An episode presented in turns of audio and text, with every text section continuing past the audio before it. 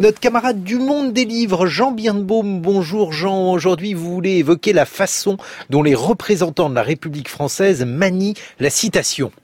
Oui, et ces derniers mois, on a pu constater à quel point les sommets de l'État français entretiennent désormais un rapport euh, plus casardeux à la citation. Début février, interpellé à l'Assemblée par un député de la France insoumise, Gérald Darmanin a ainsi attribué à Churchill une formule où l'homme d'État britannique aurait comparé les statistiques au maillot de bain en disant ce qu'il montre est intéressant, ce qu'il cache l'est encore plus.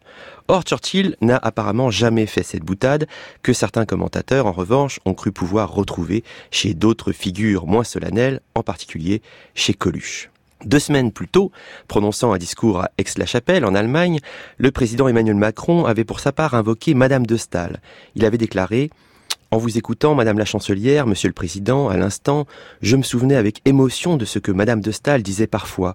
Lorsque mon cœur cherche un mot en français et qu'il ne le trouve pas, je vais parfois le chercher dans la langue allemande. Hélas, là encore, aucun spécialiste de Madame de Stahl n'a pu retrouver cette citation. Encore deux mois plus tôt, fin novembre, lors d'une émission de radio, c'est le porte-parole du gouvernement, Benjamin Griveaux, qui s'était atrocement ridiculisé en attribuant à l'historien juif et résistant Marc Bloch le lexique de l'antisémite Charles Maurras. On a alors vu naître sur Twitter un hashtag intitulé Cite comme Griveaux, où l'on pouvait lire de fausses citations du type Prolétaires de tous les pays, unissez-vous, disait Steve Jobs. Femme au volant, mort au tournant, disait Simone de Beauvoir, etc., etc.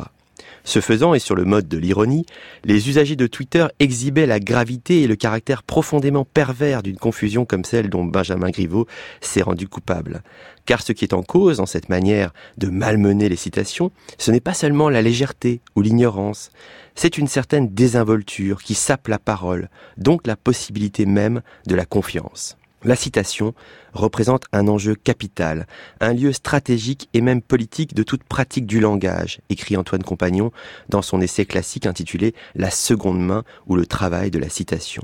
Quelques lignes plus haut, Compagnon résume d'ailleurs la vocation propre à la citation. Il dit Bonne, elle qualifie, mauvaise, elle disqualifie. Alors oui, la citation est un travail qui exige une discipline, un effort, des règles aussi, et de ce point de vue, l'enjeu est moins anodin qu'on pourrait le croire.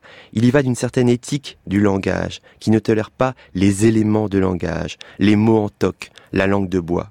Brutaliser une citation, c'est trahir les sources, donc miner toute référence possible, ruiner toute autorité digne de ce nom.